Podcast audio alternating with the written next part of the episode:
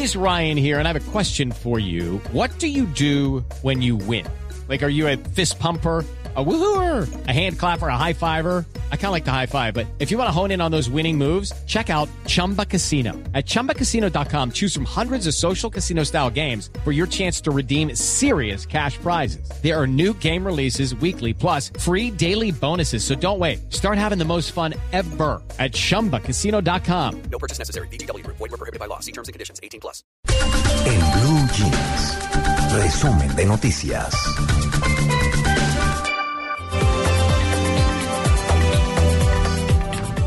Muy bien, pues eh, vamos con eh, los informes de los periodistas Blue. La alcaldía de Bogotá dio un plazo de dos meses más a los bogotanos para que paguen el cobro de valorización con descuento.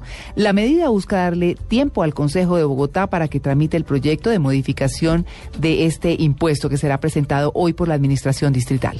Detalles con Yarid Muñoz. La directora del IDU, María Fernanda Rojas, hizo pública la decisión administrativa por medio de la cual se tomó la decisión de aplazar durante dos meses la primera fecha de vencimiento para el pago del cobro por el impuesto de valorización, cuyo vencimiento era el próximo 27 de febrero. Así queda entonces el primer vencimiento. La fecha eh, que inicialmente estaba proyectada para el 27 de febrero, con el 15% de descuento, se extiende hasta el 29 de abril, es decir, un aproximado de dos meses más. Y el tercer pago eh, que incluye pues ni que se cobren intereses, pero tampoco se hacen válidos los descuentos, eh, se mantiene hasta el 27 de septiembre también como estaba originalmente. Otra de las decisiones que había anunciado el alcalde Gustavo Petro era la radicación del proyecto de acuerdo con el que se iba a modificar el cobro por valorización. El tiempo no le alcanzó a la administración y finalmente no alcanzó a ser entregado el día viernes, pero se solicitó a la presidencia de la corporación que se pueda radicar el sábado 23 de febrero. A propósito, habló el concejal Juan Carlos Flores. Esto ocurre porque el alcalde está dedicado a otras cosas, a trinar y no a gobernar. Yo esperaría que no nos estuviera mandando gallo porque si él le mama gallo al Consejo, la que se le va a emberracar, perdonen la expresión, es la ciudadanía. Estos dos meses de aplazamiento le servirán al Consejo de la Ciudad para estudiar las modificaciones que propone la Alcaldía Mayor, entre ellas no cobrar el impuesto de valorización a predios de menos de 80 millones de pesos, financiar con esos dineros la construcción de pasos subterráneos para Transmilenio en la Avenida Caracas y la posibilidad de hacer reembolsos a los más de 300 mil ciudadanos que ya realizaron sus pagos antes de la fecha mencionada. Yarid Muñoz, Blue Radio. Y una vez más, la mesa de negociación entre el gobierno y las FARC está pasando por un momento de tensión. La guerrilla acusó al gobierno de estar enlodando el proceso, mientras que el Partido Liberal respalda un eventual levantamiento de la mesa. La información la tiene Eduardo Hernández. Como respuesta a un acto del presidente Juan Manuel Santos en el cual restituyó tierras a campesinos que habían sido desplazados, según él, por la guerrilla de las FARC, el máximo jefe de esa guerrilla, Timoleón Jiménez alias Timochenko, envió una carta al gobierno donde aseguró que el Ejecutivo está empantanando el proceso de paz. La lectura de la misiva la hizo Andrés París, uno de los negociadores de las FARC en La Habana. Si bien es cierto que en la mesa se han adelantado importantes avances de acuerdos, las actitudes oficiales que con los pretextos mencionados se repiten amenazan con hundirlo en un pantano. Saquémoslo de ahí ya, Santos. De inmediato respondió el gobierno a través del ministro del Interior, Fernando Carrillo, quien aseguró que quienes tienen la responsabilidad de desenlodar este proceso son las FARC, quienes deberían dejar de secuestrar y de cometer atentados contra los colombianos.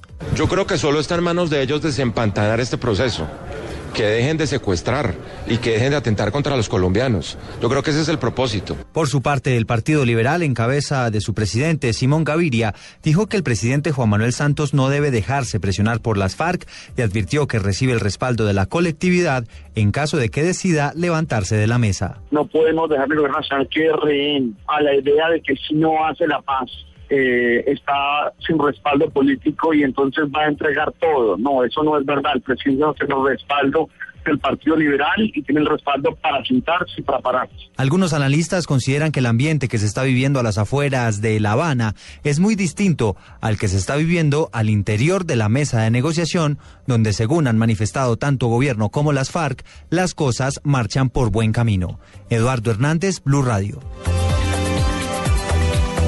6 y 41 minutos de la mañana, el presidente Juan Manuel Santos anunció varias medidas para atender la violencia en las comunas de Medellín.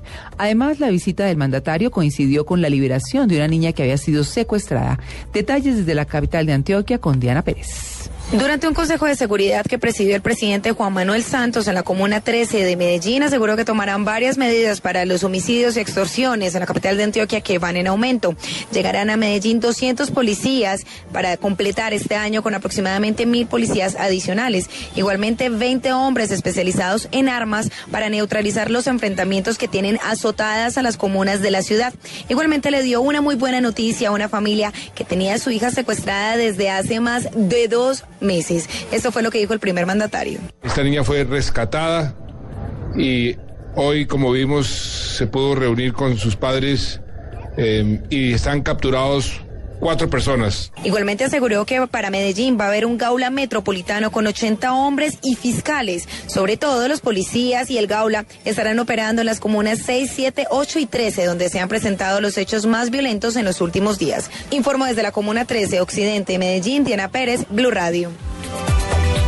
Y el Banco de la República redujo en un 0.25% las tasas de interés. Pero, ¿qué implicaciones tiene esto para la economía y qué impacto tiene la decisión para la gente? Esto nos lo explica Julián Calderón.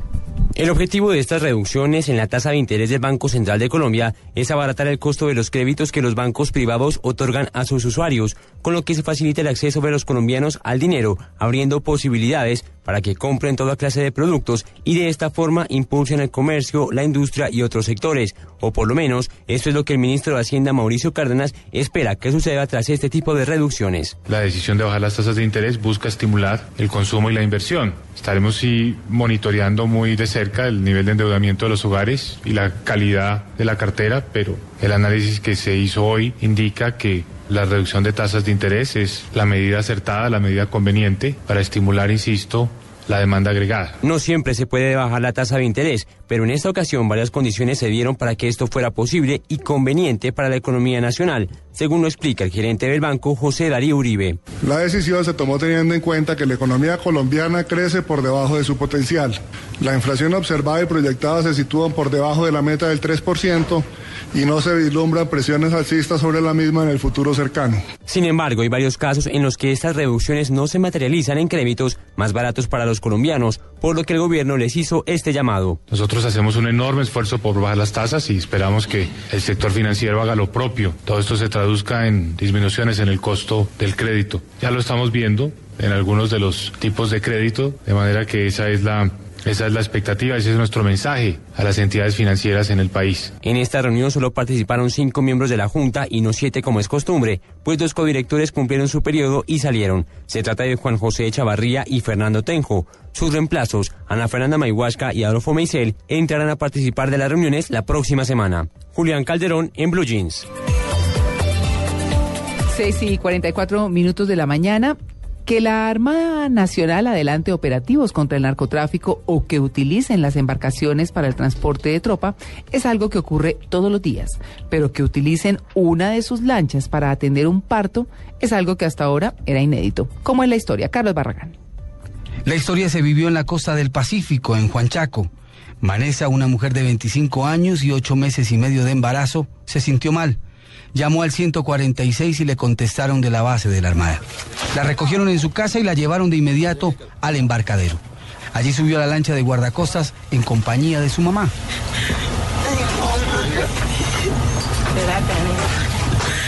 Minutos después de iniciar el viaje, Vanessa rompió fuente y Jefferson Vergara, un suboficial de la Armada Nacional, detuvo la embarcación y tomó una decisión trascendental en la historia de dos seres humanos, la de Vanessa y la de la criatura que nació. ¡Ay!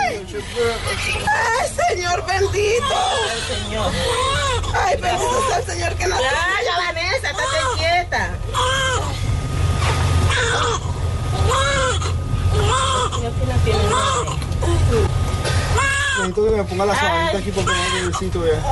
Fueron momentos de zozobra, de magia, pero de vida. La criatura nació perfecta. Reanudaron la marcha y navegaron hacia Buenaventura. Ya en el hospital, Vergara y su capitán fueron a visitar a Vanessa y a la pequeña Milagros Mosquera. Vergara miró a la niña y aún no lo creía. Vanessa es la mamá feliz y también agradecida. A su oficial le doy las gracias porque él estuvo ahí pendiente a todos. Cuando salió mi bebé, fue que la recibió. Y a la hermana doy gracias igual si no fuera sido por ellos yo no estaría aquí. Así fue la historia de la primera mujer colombiana que nació en una lancha de guardacostas. Una niña que si hubiera nacido en los Estados Unidos se llamaría Ariel, como la sirenita de Walt Disney. Pero nació en el Pacífico, en Juanchaco, es colombiana y por siempre será Milagros Mosquera. Soy Carlos Barragán Rosso y hoy estoy en Blue Jeans. Y estalló un escándalo en el FBI en Estados Unidos. Varios agentes fueron descubiertos masturbándose en el trabajo. La historia la tiene Daniela Morales. Buenos días, Daniela. Buenos días, pues el escándalo está basado en las actividades inapropiadas por parte de los agentes del FBI que tiene que ver con espiar a cargos superiores, ver pornografía y masturbarse en la oficina. Ante esto, el Departamento de Responsabilidad Profesional de la Agencia de Seguridad estadounidense optó por suspender a los empleados que sean vistos en estas actividades.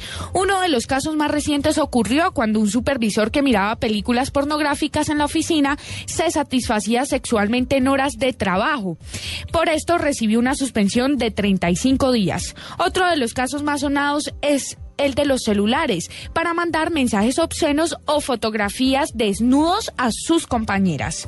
Sin embargo, el departamento ha dicho que ante esta repetitiva situación entienden que los empleados puedan cometer errores y que si es necesario serán despedidos, pero que si la empresa logra ver que el empleado ha sido rehabilitado, se le dará una segunda oportunidad. Daniela Morales, Blue Radio. Tito, venga. ¿Qué, María Clara? ¿Qué me va a preguntar? No, que, Creo o sea, que por dónde va el tema. No, Creo que sé. pero escuchó la última noticia. Sí, no, pero ¿qué tal? Pura paja los del FBI, ¿no? Ay, María Clara, por Dios. No, pero ¿qué tal esta cosa tan horrible? ¿Ah? ¿Qué es lo más raro que ha hecho usted en la oficina, María Clara? ¿Yo? ¿Comer será? Sí, no. No, sí, pues es que no. No, y aquí, perdón. Aquí en esta pecera. En esta pecera, no. donde pues todo aquí- se ve. No. Todo se ve, todo se sabe. Aquí ni Sí. el moco, mijo. No, qué horror. Qué horror, ¿no? Bueno, Bueno, pero en fin. sin palabras. Sí, cosas, cosas que se ven 6 y 49 y vámonos de inmediato a, a mirar los periódicos.